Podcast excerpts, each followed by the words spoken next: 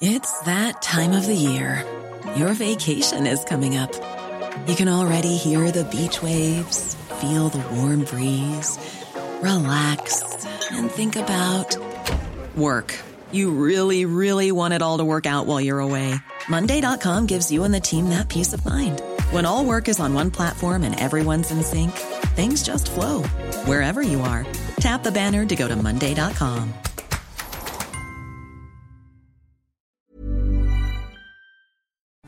This is a Virgin Media Originals podcast series.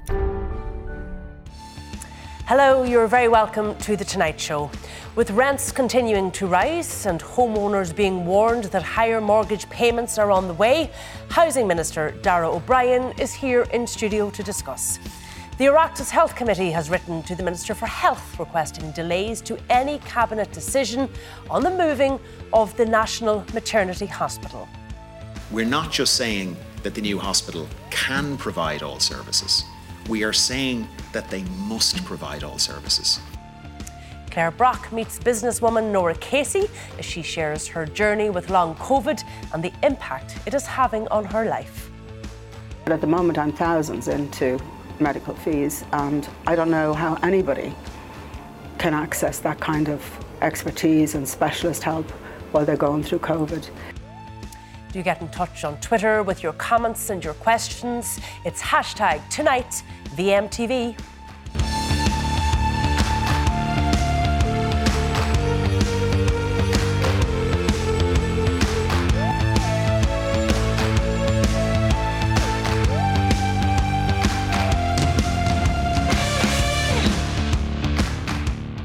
But first tonight, the Oireachtas Health Committee met today and requested further delays to any cabinet decision on moving the National Maternity Hospital. Well, a little earlier, I spoke to our political correspondent, Gavin Reilly, and I began by asking him what more we know from the committee meeting today. Uh, Firstly, we learned that the HSE's own lawyers do consider a 299 year lease to be tantamount to owning the property, so it isn't just a political talking point, that is the HSE's legal view as well. Uh, we did technically learn that, as a technical point of law, the state won't actually own the building, but it will have exclusive use for the building for as long as the building stands because it's not going to be there in 299 years. I think most importantly, what we learned was that the state actually does now appear to have some attitude towards making small changes, where the, the political attitude for the last week has been Micheál Martin saying that there is no substance to any of the complaints. And today, although Micheál Martin still had some of that attitude in the Dáil chamber, at the committee, Stephen Donnelly was a little bit more open minded. He opened up by saying that he understood why there was good reason why people might be sceptical about the motives of all the parties involved. And although he didn't seem too minded to make any changes, he said he wouldn't rule anything out as to whether there might be some scope to, for example, change or amend the definition of what is clinically appropriate, which is something of a chilling clause that some people have some concerns about. He apparently is now willing to maybe go back and look at making some tweaks there. So, where previously there seemed to be no scope to make any changes, now we learn that maybe the government is a little bit more open minded if that's what's necessary to get this over the line.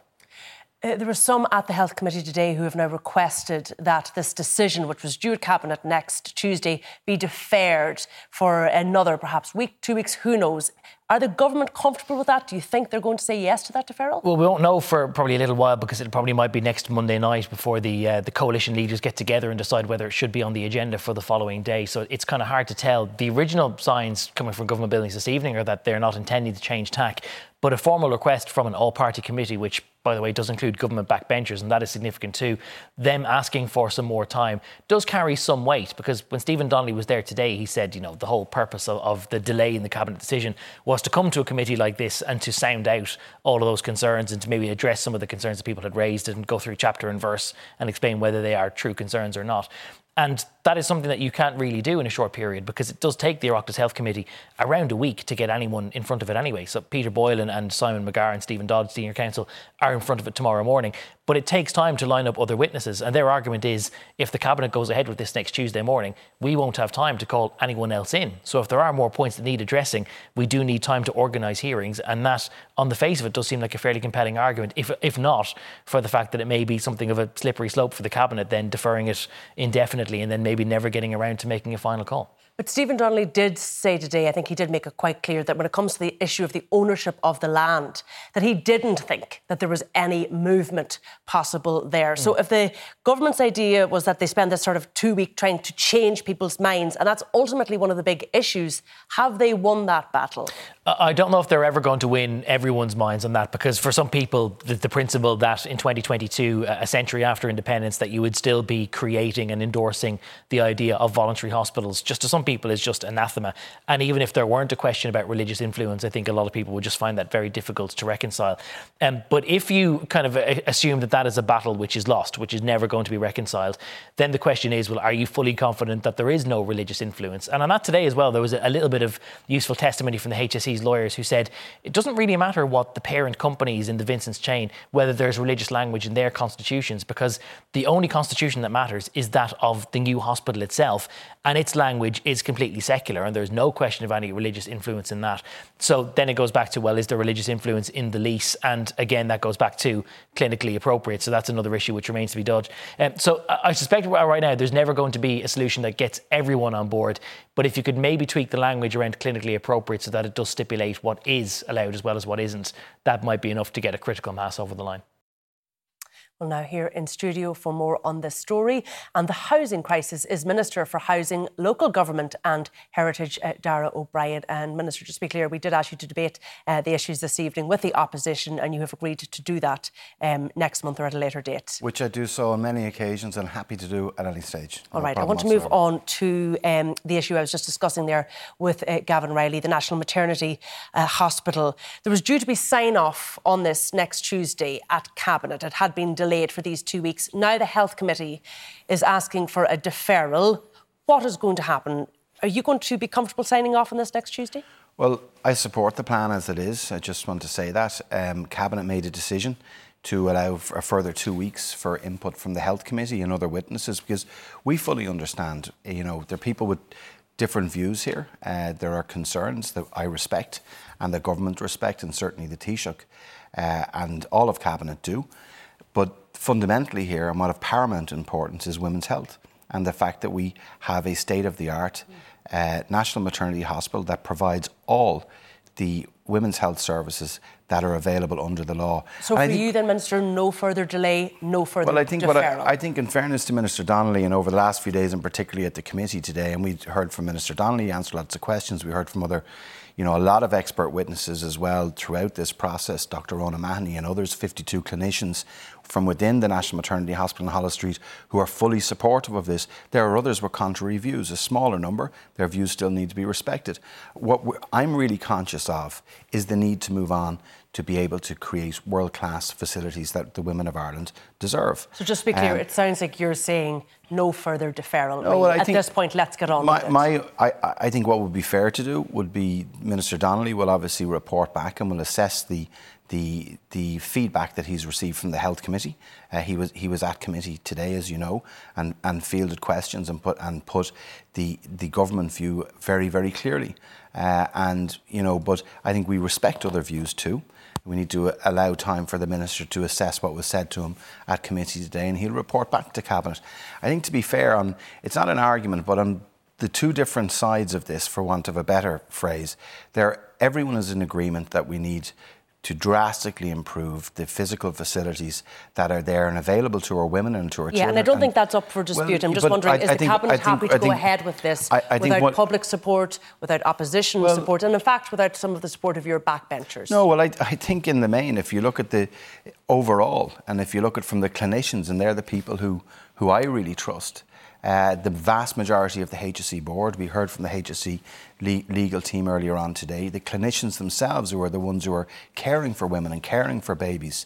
Uh, the vast bulk of them are, are absolutely okay. supportive and want us to proceed. So, but let me just, let me say this: of course, we respectfully listen to people who have contrary views. What I would okay. say this though, it is important that opposition parties uh, you know, stand up and be responsible here too, because we cannot continue with continued delay upon delay upon delay of the provision of these much needed crucial services for the women of Ireland. Okay, I want to move on now to the issue of uh, housing refugees and um, providing emergency accommodation. That's the brief of Roderick O'Gorman. The next stage, the sort of medium and long term accommodation needs of refugees, that's your department. It will be. For, for the displaced persons from Ukraine, absolutely. And we work very closely with Roderick. I only met him this evening before I came out here. Okay, so there's 28,000. Indeed. 531, I think, is the most recent figures, uh, Ukrainian refugees here in Ireland. How many of those has your department secured medium or long term accommodation? What we've done, the first initial response has been about 20,000 of those uh, displaced persons from Ukraine, our friends from there, from there have actually been accommodated by the state. The first trawl that we did was to assess buildings right the way through to the 26 counties of the Republic. We'd assessed a list of about 529, 89 of which are ready for near immediate use or need some work. We've handed over 89 of them to Roderick's department and to IPAS, who are managing this, and about 70% of those are now occupied. So that's the first tranche. So 70% of, of, the, 89. of the 89. Yeah, and to give you an idea there, because the, there's about 5,300 bed spaces in those 89 uh, Uh, in, in, those 89 buildings. Of the 500 that we went through, not all of them, and many of them will require a lot of additional work. That's the next phase. Okay, some won't be appropriate at all, others will be, but will require refurbishment and repurposing. So, Are these sort of vacant buildings? Yeah, they're not. They're not social housing stock. They're additional to that. So they could be old convents, old schools, you know, old hotels, those type of things that, but in public ownership right now. They're the first bit. So we've engaged very uh, heavily with the sector across government, in the private sector as well to look at other properties that could be used and repurposed. I've already said that we'll be fast tracking where required the procurement process uh, to do that. So we, are going to start repurposing uh, very shortly. I've established a vacancy unit within for the emergency response within my own department and in each local authority across the country. So we're certainly very involved from the next phase, which is the more semi-permanent to permanent housing. First step being repurposing, and then looking at other uh, at repurposing of existing buildings, and then looking at, at, at other solutions. You mentioned there that it wouldn't be social housing. I'm just wondering what you made of the comments that came from the Sinn Féin TD Chris Andrews, who said that if people, I think he was referring to people on the housing list or people waiting for social housing, if they feel one group is being prioritised over another group, then it would put a sledgehammer was the word he used, a well, sledgehammer I, I through social cohesion. Okay. Do you accept that? Is, now, is let that me the be really clear. and, social and, housing available? No, firstly, this is an emergency response to a war movement of citizens across Europe that we have not seen since 1945. And it is right and proper that we do everything we can to help our friends from Ukraine. Social housing and provision of social housing is for those on the social housing list. And we're building more social homes this year than we've ever done before in the history of the state. The other response is for our friends from Ukraine. There is no, uh, let's not confuse it. I'm not saying you are, Ciara, mm. but there are some in politics who wish to blur that line. That is dangerous and it should not even be broached because we've been really, really clear on what we're doing here. We will protect and provide housing for our people through the Housing for All plan, and we will also, and rightly so on a humanitarian basis, provide the additional accommodation that we need for those who are displaced from Ukraine. And so is that misinformation that. then that's coming from the opposition?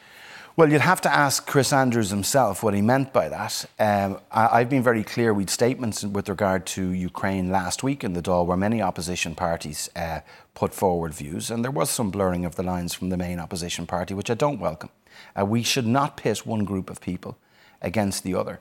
Let's remember these the people from Ukraine. But you'll understand, I suppose, Minister, no, that there has been, I suppose, some commentary from those who perhaps have found themselves in need of accommodation, not been able to get it in this country. That there have been some actions by your department in the last couple of weeks that perhaps could have been done in the last couple of years and weren't. That there was a different response, a different sense of well, urgency I, now. I think that some of the housing, firstly, could I say, in relation to repurposing a building and bringing in vacant stock over the last two years since I took over as minister, less than two years, I've brought back 6,000 vacant social homes back into use that have been allocated to people on the social housing list. We're delivering affordable housing this year now for the first time in over 15 years, and we're providing more social homes than before. So vacancy is a scourge, and we're tackling it. What how, many, how many are still vacant, do you reckon? Of of our social homes, we're I, next week I'll be announcing a further programme of 2,400 social homes which will be bringing back into use. There's not that many left, thankfully. There are some in very state of bad state of disrepair. And let me be very clear, they're for allocations to people on the social housing list. The housing response to, for those from Ukraine that we need to look after, and we have a moral obligation to do so, will be providing different types of accommodation. Many of these people from Ukraine, when their country is free from the aggressor, will want to go home. But we, in the meantime, we want to make sure that they're welcome here, uh, that we work through the pledges that Roderick O'Gorman's okay. been working through, the very generous pledges that people have offered of their own properties. And so let's be clear, there's no blurring of the lines between this. We will provide for both. Uh, and speaking of those pledges, there has been talk of this 400 euro payment mm. that we've made available to people who put, you know, a room or a house uh, forward. We've heard reports of it on an almost weekly basis for the last mm. number of weeks that it's imminent, and yet still no announcement what's the situation? I don't think that the is that still that, on the cards. I would expect. I expect it will be. Uh, I don't think, to be fair to the people who have offered pledges here, that it's not uh, for any monetary reasons at all. Uh, there's an absolute realisation within government that the affrayment of legitimate costs is something that we'll be working through, and we will just, work just, through. Sorry, sorry to cut across you, okay. but I just have heard, I suppose, a number of politicians say we expect, we expect, but it's delayed and delayed, well, see, delayed. I'm just I'd wondering, is it, I is would it on the cards or is it off? I would be able to tell you, Ciara, if I was bringing that particular measure forward. I do know, to be very fair, that that matter has been actively worked on between two government departments, and I, I genuinely expect uh, something very shortly in that space. But let's be fair on this too. The people who've offered pledges and offered homes and rooms in their houses are not haven't done that on the basis of being offered any financial package at all. Uh, no, but we, we accept a number of those pledges have now been withdrawn. Yeah, for people yeah, but I, I, th- I, think for various different reasons and for appropriateness of houses, for locations okay. too as well. Uh, we've also found that many of our Ukrainian friends as well that they have been able to get support through their own network. So when they've been in hotel settings, they're with their own friends, with their own families. So sometimes that can be difficult to, you know, when we're looking at more semi-permanent, to be moving people to different places. That has to be managed very carefully and, sensitively. Okay, I just want to move on to the rental crisis because we know there's a DAFT report due out tomorrow. We know the last DAFT report did not make for pleasant viewing for anybody renting in this mm-hmm. country. I think over 10% increase year on year, and we expect uh, there to be a further increase uh, tomorrow. I had a look on DAFT just before we came on air a couple of minutes ago 870 properties in this mm-hmm. entire mm-hmm. country Major currently available mm-hmm. to rent. And that's the main focus. Firstly, in what I did last December was to bring in the 2% rent, rent cap in the rent pressure zones for all existing tenancies that are there. And that has, that has had an effect in relation to the dampening down of increases. In many areas, rents are too high and we don't have enough supply. We need to build that supply up. So, a couple of things that we've done. Firstly, is to roll out cost rental, which is state backed affordable long term rents that the state's providing for, for those above the social housing limits. We've hundreds of tenants in place this year on that, people availing of rents 50% below the market. The more of that we do, the better, and we'll continue to do it. Secondly, though, there is an issue, and a real one, which is the mom and pop landlords, the individual landlords, who over the last few years have continued to leave the market. I want people in permanent homes. That's why, you know, uh, we want people to be able to own their own home. That's why the affordability measures like the shared equity scheme, which launches from the 1st of July, is going to give a lot of renters a real chance to own their own home. But we do need to grapple with the supply issue. So, one um, a couple of positive items in that space. When we look at the housing commencements over the last 12 months, we've 35,000 new commencement notices lodged. Um, yeah, and that is very positive, which is, Minister. I and if I could say that. within the first quarter, that's the highest figure we've had since 2011, since, since those records were tracked. And also the first quarter of this year, about 5,700 homes completed. Now, we've targeted. But that 870 properties currently available in this country is one of the lowest I have ever it, seen it, on it, that. It is, a, it is a very serious issue and an issue that will only be addressed by supply. And let's remember where we're coming from. We've had two years of COVID with two very significant construction shutdowns.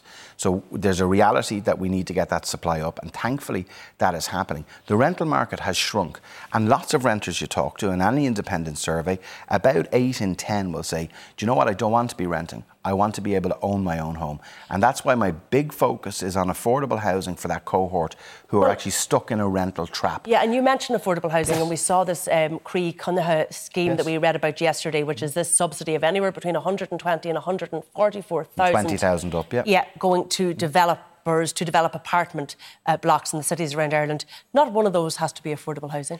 Well, And two you thing- said that's your priority. Well, no, it is absolutely. And if we just go back a little bit, we've we have put a, an affordable housing fund of four billion euro in place from this year right the way through over the next over the next four or five years. That will allow local authorities to be able to get subventions to deliver affordable homes.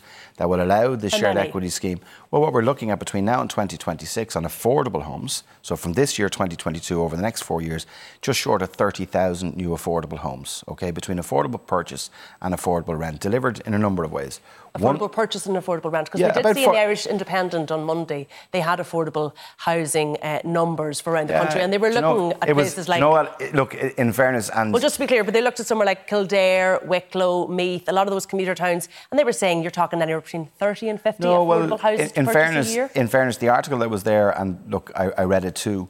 The that related just purely to what the local authorities will deliver okay, about 7,550. What it didn't refer to was that the shared equity scheme will deliver another eight thousand. The Land Development Agency will deliver about 5,000 more. And our Part 5 provisions, which have changed, which means any new estate uh, that's built, the 10% social and 10% affordable in that. So it didn't include all those others. It included about a quarter of what we're targeting. Now, if I could say this on the Croí Cónaithe, if you don't mind, we've had a major issue with developing apartments in our five major cities. We've brownfield sites all over. We've 80,000 unactivated planning permissions. And what this measure is focused on doing on an open call basis is to be able to subsidise to the benefit of the purchaser. Uh, to make sure that those one that we activate dormant permissions. Sorry, if it just, I'll be real no, quick. Just to be clear, the benefit of the purchaser, I'll tell they're you not how- affordable apartments. Well, There's no I'm- restrictions I'm, on the price. I'm going to actually, I'm going to actually explain this if I could very quickly, and I appre- appreciate that. It's about activating the dormant permissions which haven't been activated. It's about secondly making sure that we're building these units out for owner occupiers. We've had a lot of criticism over the years about build to rent only, families not living in cities. So what would happen for argument's sake is that where you would have a unit that would have been delivered for 450 or 400,000, that if the subsidy is applied on an open call basis, that it would be for 300,000. And the other affordability measures that I've just mentioned, like shared equity and the help to buy scheme, would actually, the 30,000 euro grant would also apply. So it will bring Okay. units, about 5,000 apartments, Ciara, that would not have been built uh, in our all right, I five just- cities we're- and we'll make them available for owner occupiers and they will be right. affordable. Uh, I just want to ask you one final Sure. thing, uh, Minister, which is the interest rates. Um, Mm-hmm. I think it's almost uh, inevitable now that they are going to rise uh, this year, making it more difficult, I suppose, for people to uh, make their mortgage repayments, to get their mortgages. Are you concerned about the impact that this is going to have on the market? Look, obviously the ECB is independent and they and they will and they set the rates. We've had ten years of nearly of near zero rates. Okay, the indications are that rates might inc- might increase slightly. One positive piece within that, from looking at mortgage data in the country, about 81% of people in the country now have fixed rate mortgages. So any, you know, they've already uh, made the decision to fix their rate to give themselves that certainty. Another sizable portion are those, let's say, on tracker mortgages, which are at a very low base. So, of course, rate increases are something that we're going to have to manage, um, and I think that we will. Uh, a lot of the new mortgage lenders that are out there at the moment are offering their long-term fixed rate mortgage, like we are in the in the local authorities, 20, 25 year fixed rate mortgages. So we will watch it carefully, certainly no question. But the main message is supply is increasing, affordable houses will be in place this year, and you know we're making progress in this space, and that is a good thing. All right, uh, Minister Darragh O'Brien, uh, thank you for coming to Thank you. this evening, and I look forward to debating uh, this with the opposition. Absolutely uh, delighted to. Broader Houser issues in the very near future. Now, after the break, more on today's Health Committee. Do stay with us.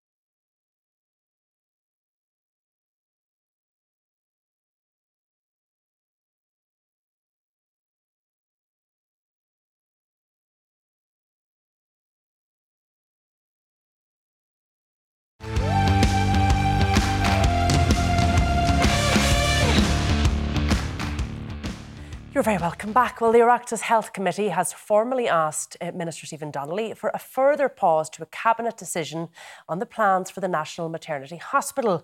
Well, joining me now for more on this is Fianna Fáil Senator Lisa Chambers and Sinn Féin TD David Cullinane. Let's take a look at some of what was said earlier today. Ireland does not have a good track record when it comes to religion and women's reproductive health. Women are therefore rightly demanding that when it comes to our new National Maternity Hospital, there can be no religious involvement. Religious interference doesn't always appear in nuns with long veils and traipse in the corridors. We're not just saying that the new hospital can provide all services, we are saying that they must. This Mother's Day, celebrate the extraordinary women in your life with a heartfelt gift from Blue Nile. Whether it's for your mom, a mother figure, or yourself as a mom, find that perfect piece to express your love and appreciation. Explore Blue Nile's exquisite pearls and mesmerizing gemstones that she's sure to love. Enjoy fast shipping options like guaranteed free shipping and returns. Make this Mother's Day unforgettable with a piece from Blue Nile. Right now, get up to 50% off at BlueNile.com. That's BlueNile.com. Hey, I'm Ryan Reynolds. Recently, I asked Mint Mobile's legal team if big wireless companies are allowed to raise prices due to inflation. They said yes. And then when I asked if raising prices technically violates those onerous two year contracts, they said, What the f are you talking about, you insane Hollywood ass? So to recap, we're cutting the price of Mint Unlimited from $30 a month to just $15 a month. Give it a try at mintmobile.com slash switch. $45 up front for three months plus taxes and fees. Promo for new customers for limited time. Unlimited more than 40 gigabytes per month. Slows. Full terms at mintmobile.com. Want flexibility? Take yoga. Want flexibility with your health insurance? Check out United Healthcare Insurance Plans. Underwritten by Golden Rule Insurance Company, they offer flexible, budget friendly medical, dental, and vision coverage that may be right for you. More at uh1.com. Provide all services. I really, really dislike this assumption that there's there's nuns out there who are going to somehow mind influence me to stop me providing the care. I it is I, disrespectful I, to our beliefs as doctors, as midwives, and as nurses. It is important that there's a that, that we listen. It is important that this conversation happens. And deputy, what I would say is I wouldn't rule anything out. Um, I want to come to you first, David Cullinane, because uh, you proposed this idea that there should be a further deferral. Why? Well, for a short number of weeks, because we haven't heard from all of the witnesses. We haven't heard from the main players, which are the St Vincent's Healthcare Group. They own the land. Uh, one of the core issues here is the ownership of the land. You have to remember that we have a very unusual, very complicated healthcare system in this state. It's a two tier system, a mix of public and private. We have voluntary hospitals, independent hospitals, HSE hospitals.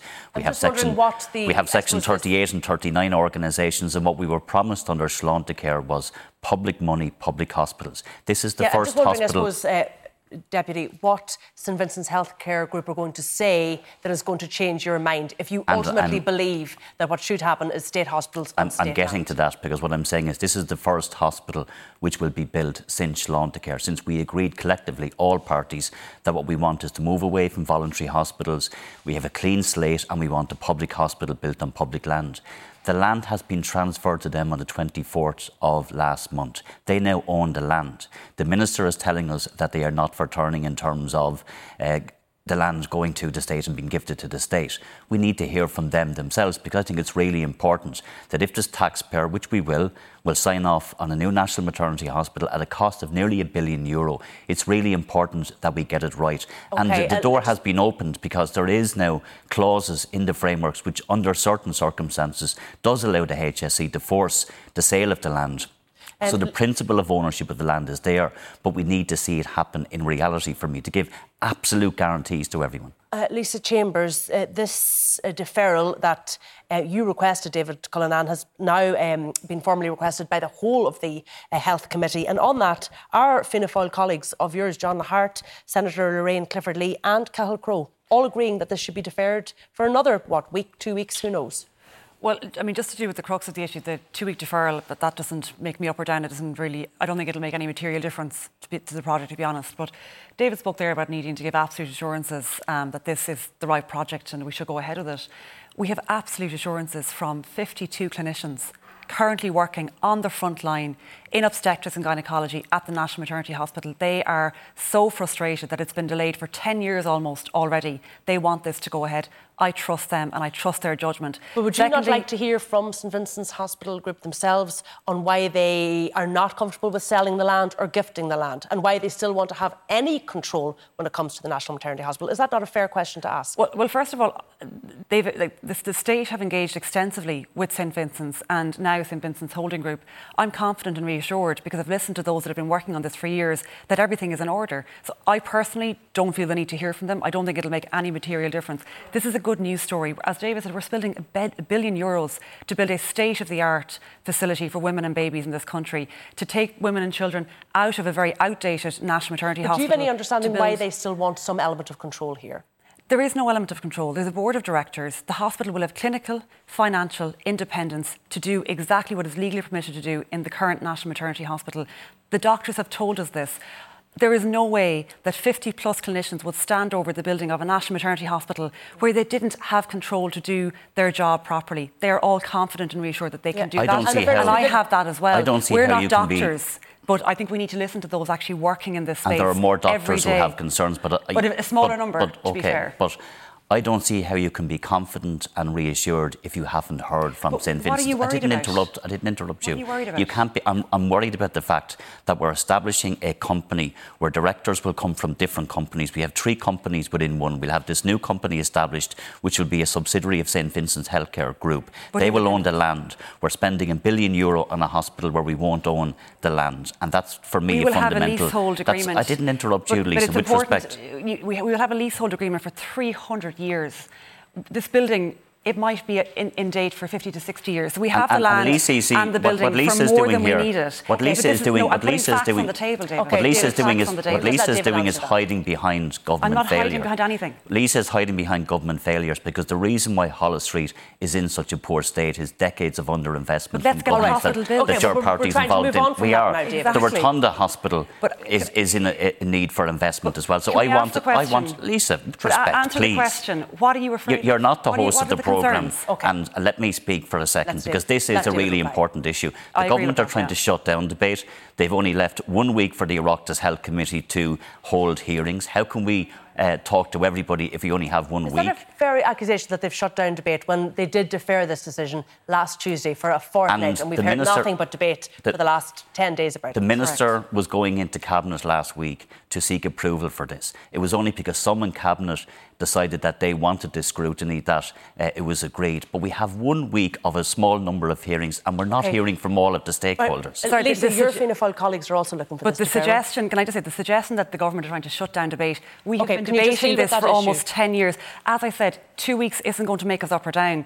It'll make no material difference. This is a good news story. It is the biggest investment that we will see in women's healthcare in this country. The doctors working in this space on the front line okay. want this hospital built. I have not heard any good reason right. from, from David Cullinane as to why this shouldn't go ahead, bar okay. looking for two more weeks to talk more about it. We're going to be discussing this issue, I would imagine, uh, for another couple of weeks or days, certainly, on this programme, but we're going to have to leave it there for now. My panel is going to be staying with me because after the break, Norah Casey on her long COVID journey. Um, my breathlessness was frightening, um, but my heart was probably the worst. You know, it was like somebody playing ping pong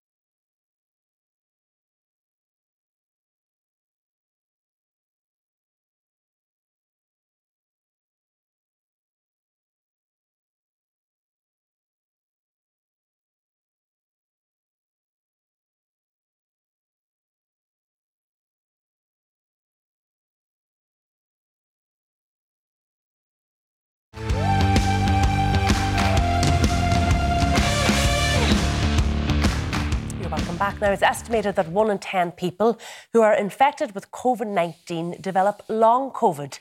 And following the surge of the Omicron variant, the fear is many more will start to suffer with lingering symptoms. But just how are people affected and what help is there for them?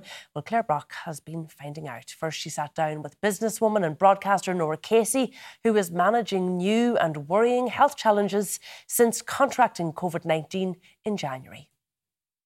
I had COVID in early January, and to be honest, I had a really mild COVID. I think I was often bragging at the time, saying it was just like a cold. I worked through it mostly. I think there was only one day I took to my bed.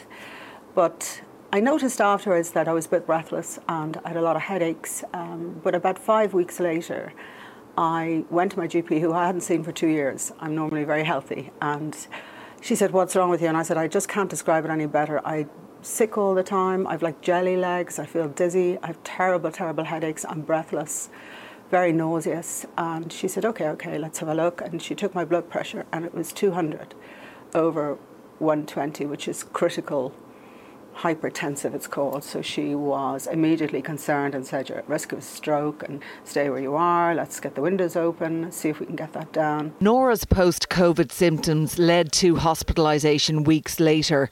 Over the course of two weeks, they did MRIs on her brain and a battery of tests to look at the lingering symptoms. Things we worry about the heart, the lungs, the brain were they all impacted? Um, my breathlessness was frightening. Um, but my heart was probably the worst. You know, it was like somebody playing ping pong with my with my body. Like it kept sending my heart rate shooting through the roof. It still does. You know, inexplicably, my heart will just start pumping really fast. But it was sudden onset diabetes, now officially diagnosed as type 1 diabetes, which has affected Norah most. So it doesn't really respond to any diet. You know, in fact, I fasted maybe for the first week, and still my blood sugars were through the roof. And since then, I'm now on um, three or four different drugs, um, and my my blood sugars have now started to fall all the time, which is even more worrying. I can tell you because I start to shake a lot. I'm shaky today because my bloods are low. Um, and I get really uh, bad, you know, sweats. I feel dizzy. I think I'm going to faint any minute. Norah's taking 15 different drugs to treat the symptoms of long COVID, and she must test herself seven times a day to manage her diabetes. I'd say my son Dara is the one that worries the most because when you lose one parent and you've only got one left, you know, everything gets magnified and and at times, you know, I'm quite a different person. I think I said I'm shaky, and it's not nice to see people who are. I feel a little. My confidence is dented. I just don't feel quite right in myself. Uh, so he worries a great deal. You've got the support that you need, but do you think in the country that we are managing people with long COVID, that people who are suffering are getting the supports and the help that they need? But at the moment, I'm thousands into medical fees, and I don't know how anybody can access that kind of expertise and specialist help while they're going through COVID if they don't have sufficient funds. I mean, it's just, to me, it's just an anathema that we did so much and paid out so much for COVID, but we're completely ignoring all of the people who have long COVID. Um, I, I certainly, through my own endeavours, found the right people that I wanted to be looked after by, but that's a very big privilege that I have over and above other people. So, how has life uh, changed for you, would you say, Norah, uh, pre COVID to the life you're living now? Well, I was walking every day, so I'm down to about two walks a week, and I try to do them quite gently because if I try to walk fast, well, not only do I get breathless, but I also use up energy and my blood's full. Norah's still suffering with headaches. She'll also need surgery to remove lymph nodes at the back of her neck. My body is still fighting it. It still thinks it's got to fight it. So um, it's on high alert all the time. Dr. Jack Lambert, Professor of Medicine and Infectious Disease at the UCD School of Medicine, runs a long COVID clinic. We originally thought, you know, with, with the original virus Delta wave, people ended up in the hospital ICU. We thought there'd be a lot of lung damage and cardiac damage, but lungs have 100% heals, healed, uh, hearts have 100% healed. The thing that hasn't healed is the brain. And then this new variant that's come along, the Omicron, is, is causing less heart, less pulmonary, but it's causing a lot of intestinal and a lot of brain inflammation. So patients aren't end up sick in the hospital, but they are ending up with long COVID. and the symptoms that you know they're presenting with, you know, three, six, 12 months down the way, after even a minor infection with, with, with COVID, you know, it's kind of brain fog, concentration problems, head pressures, sleep disturbances, mood disorders, kind of random pains, tachycardias, the, the whole kind of fight or flight kind of response. And you're finding that it's not differentiating between age necessarily or gender in this regard? Absolutely not. I mean, some studies say that it seems to be more prevalent in uh, women, and and uh, but in terms of age, we're seeing a whole spectrum of ages. The first wave, I saw older people and healthcare workers. In the most recent wave in the long COVID clinic, we've been seeing a lot of younger people, their 20s, 30s, 40s, presenting with long COVID. Uh, you know, otherwise, you know, very functional professional people working great moms great everything totally debilitated you know on wheelators you know unable to even walk let alone function in a job and take care of their children so so yes we're seeing a different range of disease now when it comes to long covid care and treatment he believes the state has got the model wrong and needs to redirect its services does the state have a plan for dealing with long COVID? And in your opinion, is it adequate? So they have an interim plan put together to have pulmonary specialists managing the short-term complications of, of, of long COVID, which don't exist anymore. So I think we really need to rethink, putting, rather than putting money into, uh, you know, rehab for conditions that don't exist anymore. We, we need to keep up with COVID-19. It's a rapidly changing area, and we don't have good services put in place uh, for management of these patients. What's your message to the Minister for Health? I think the message is is we don't have a linked up service. You know, what happens is p- when patients get these conditions is they, they go see a pulmonary specialist, they go see a heart specialist, they go see a neurologist, they go see a pain specialist, they go see a gastroenterologist. We need to have a multidisciplinary team that comes together to provide services. We need psychiatric psychology support, we need physiotherapy support. We, we need to kind of have a multidisciplinary team who comes together to support these patients because viruses don't affect just one organ system, they affect many different organ systems. So we need really linked up care and multidisciplinary support. And it should be, uh, and there should be centres of excellence around Ireland led by people with, with the appropriate expertise. Well, Fianna Fáil Senator Lisa Chambers and Sinn Féin's David Cullinane are still here, and we're also joined by Professor Jack Lambert from the UCD School of Medicine, who you just saw in that report with Claire and Norah Casey, and the founder of HR Buddy, Damien McCarthy. You're all uh, very welcome to our, the programme, and our thanks to Norah Casey for speaking to us. Um, she said there, Lisa, you know, the government spent billions on COVID, and yet those with long COVID are being ignored. Yeah, and I actually spoke to Norah about this a couple of weeks ago. She spoke at my women's health conference, so I've spoken to her about her symptoms, and I think it's um, it's frightening to see how ill people are from it, um, and thankfully most people don't get to that level of, of illness.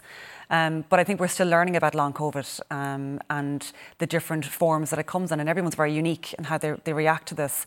Um, so the government's plan is to put in place um, so acute clinics and long COVID clinics in all of the hospital groups to try and have a, a, a location close to people that they can go to for that specialist care. And many of those clinics? The, the, intention is to put one into each of the hospital groups um, so that people can get one in the region.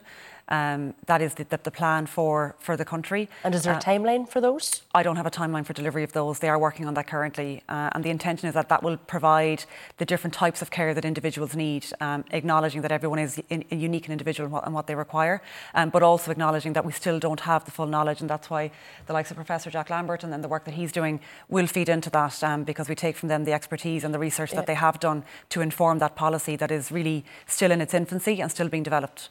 Um, but the Have said, uh, David Cullinane, as Lisa said there, that these sort of post COVID clinics are being established. But in the interim, what are people meant to do? I mean, we hear Norah Casey saying she spent thousands of euro on private healthcare, but as she said herself, she's in a privileged position to do that. A lot of people simply aren't. So, what are the public options?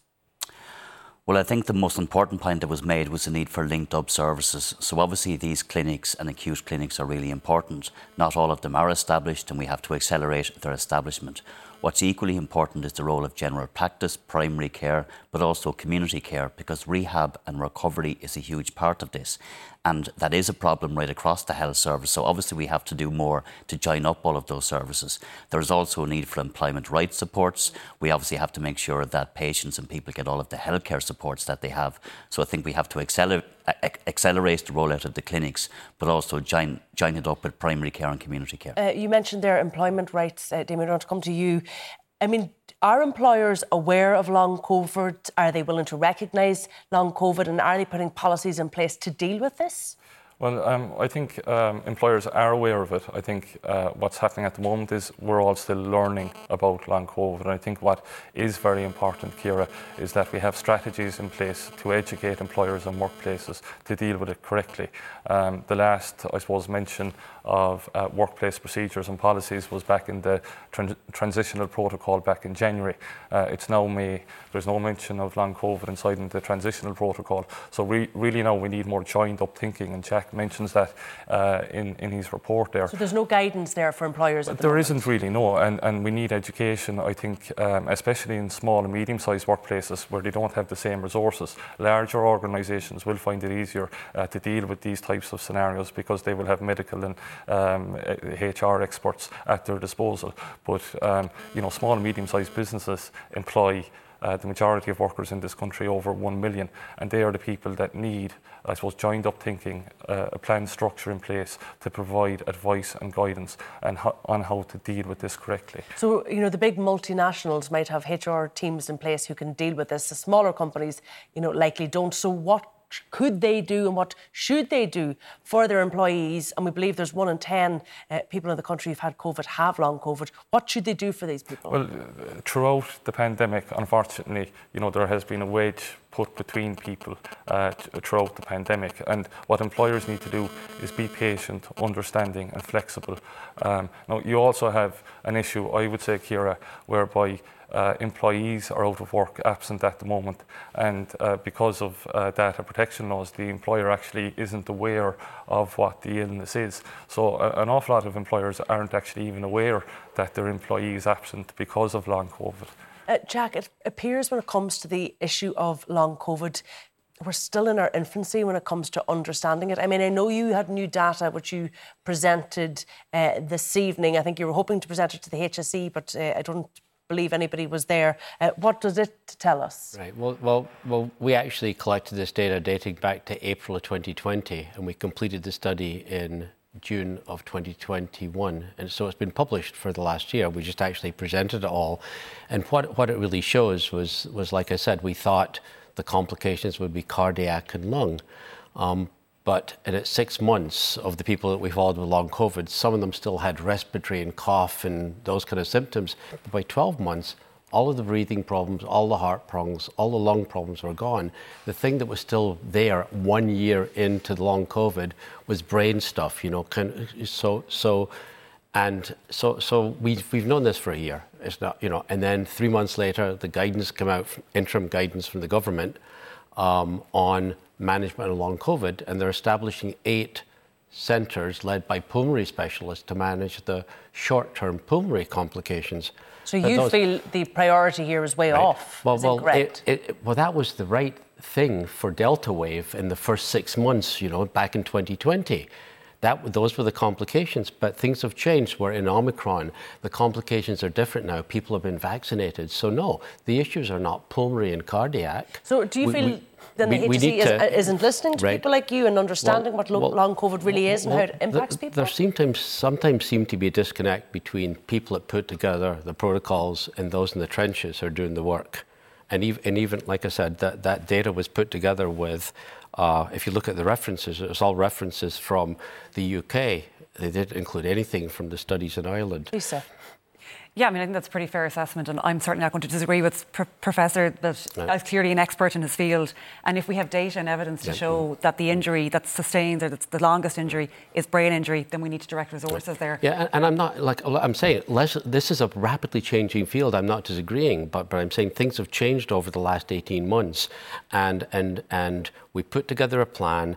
I don't think the plan, you know, the plan is not going to work for you know, the, the, mass number of people I think now have the problems, the brain problems. We just need to kind of redi- redirect some of our resources and some of our plans to deal with the current pandemic of, you know, long COVID because uh, it's changed. Um, have other countries dealt with this differently? David, is it your understanding? I know the UK. I'm not sure. I think there's learning plan. all of the time, so the research is obviously evolving all of the time. And I think what we need to do is to learn from Jack's research, research and other research, and obviously make sure that that's acted upon by the HSE as well.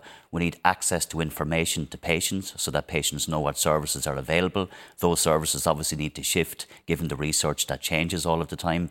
Employers need access to information, employees need access to information, but we also need proper services. And I think that joined up services approach that Jack talked about is really important. And I think your point, I, th- I think psychiatric and psychological services have been lost. One of the publications we said, you know, the, the GP study that we did showed that a year into it, 20% still have depression, anxiety, you know, PTSD, um, drug dependency, alcohol dependency problems. That's we need to kind of deal with that. People's it, lives. Uh, Damien, very quickly, what is your uh, advice to employees who are, are suffering? Uh, to, I suppose, uh, speak with your employers, be open with them, and uh, I suppose to employers, show support for your employees. Uh, these are still very challenging times. I would have an awful lot of sympathy for employers, but as I said earlier, they need the backup and support strategic plans in place to help them. All right, well, that's it from us this evening. My thanks to uh, my panel here and all of my guests from the late team here. It's good night and do take care.